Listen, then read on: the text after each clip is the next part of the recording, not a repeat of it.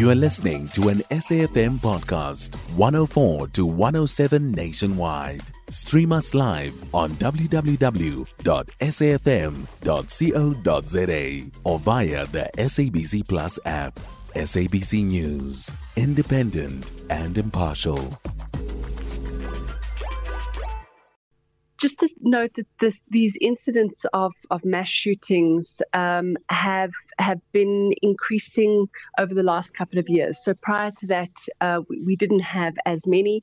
We're increasingly seeing um, a mass shooting uh, is where four or more people are either killed or injured, and we're seeing an increasing number of them. Um, and it's very, very worrying. And it's an indicator, as you've said, of uh, the easy availability of guns. Uh, guns are designed to kill, they make killing very easy. And we're seeing that with, with these mass shootings that are happening across South Africa. And we've seen various, um, you know, factors over time being spoken about, especially when it comes to the availability of guns. Some are saying that, you know, uh, guns are being stolen. I mean, I remember some of the police stations themselves, for example, people getting into evidence rooms, stealing guns, and we haven't heard what has happened with those guns, whether they've been, you know, found or brought back. But others are saying that the illicit market is also thriving because there are some who are selling these guns to criminals. Let's talk about that availability. Where does it stem from? From what you've seen in the last couple of years? So you're absolutely right in terms of uh, the wide availability of guns in South Africa. And we know that the majority of shootings and other crimes that involve guns involve illegal guns. These are guns uh, that are criminally held. Um, and so we have to focus on recovering and destroying the huge pool of illegal guns in this country. But we also need to close the taps that are leaking.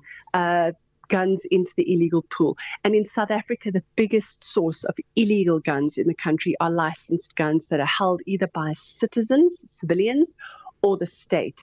So, to give you an example, um, on average, citizens report the loss or theft of 24 guns every day in this country. Hmm. Uh, so, if if somebody chooses to buy a gun for self defense, and it's mainly handguns for self defense, they stand the very real risk that that gun's going to get stolen or lost and land up in the hands of criminals and be used to either kill, injure, or threaten innocent people. Uh, so we urge people to think very carefully before buying a firearm for self defense. Um, so, ways to to close that pool is to really tighten controls over legal guns.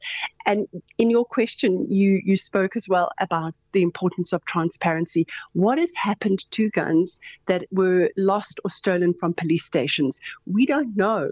That information isn't provided.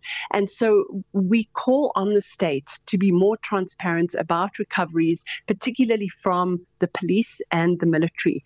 Um, at the moment, we, we just don't know the situation.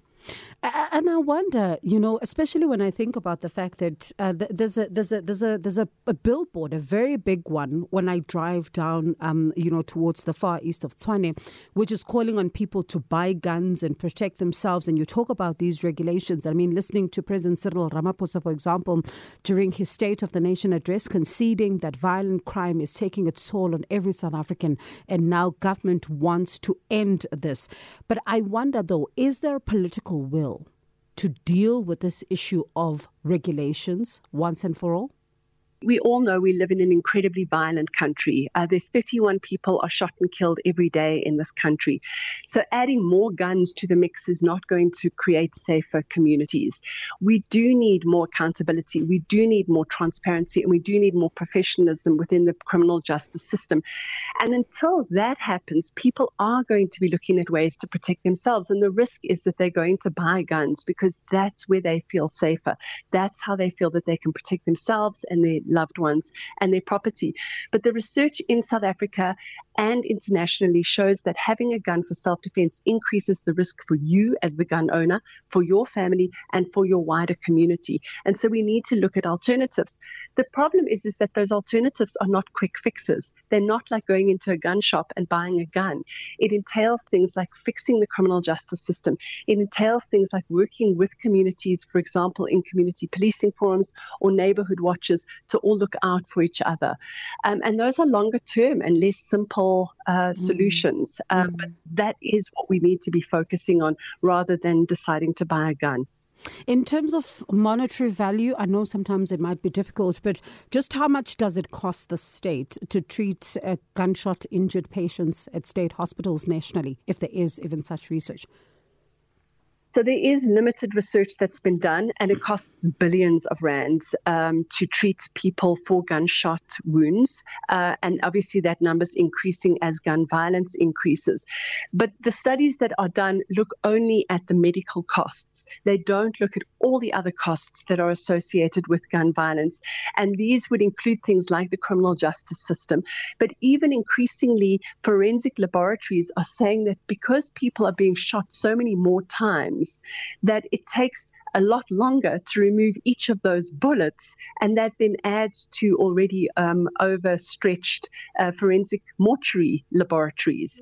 Um, so, so even at that level, there's a cost implication, and that's aside from the the psychological um, and and and actual impacts on families where uh, you've had to look after a as somebody who's been injured. Often people who are shot uh, have extensive injuries and are disabled um, for life, mm. and that has impacts on the family as well.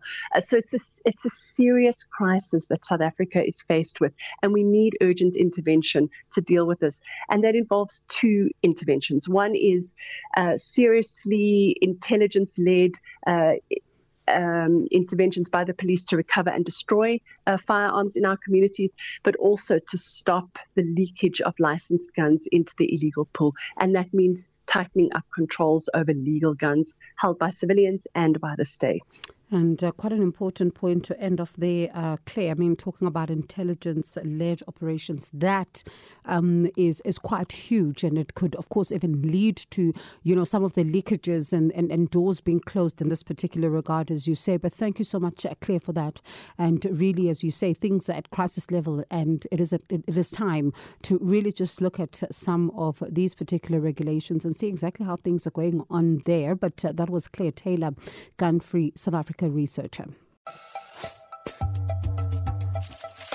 You can find SAFM Current Affairs on 104 to 107 nationwide. Our podcasts are available for download on all our digital platforms. SAFM, leading the conversation.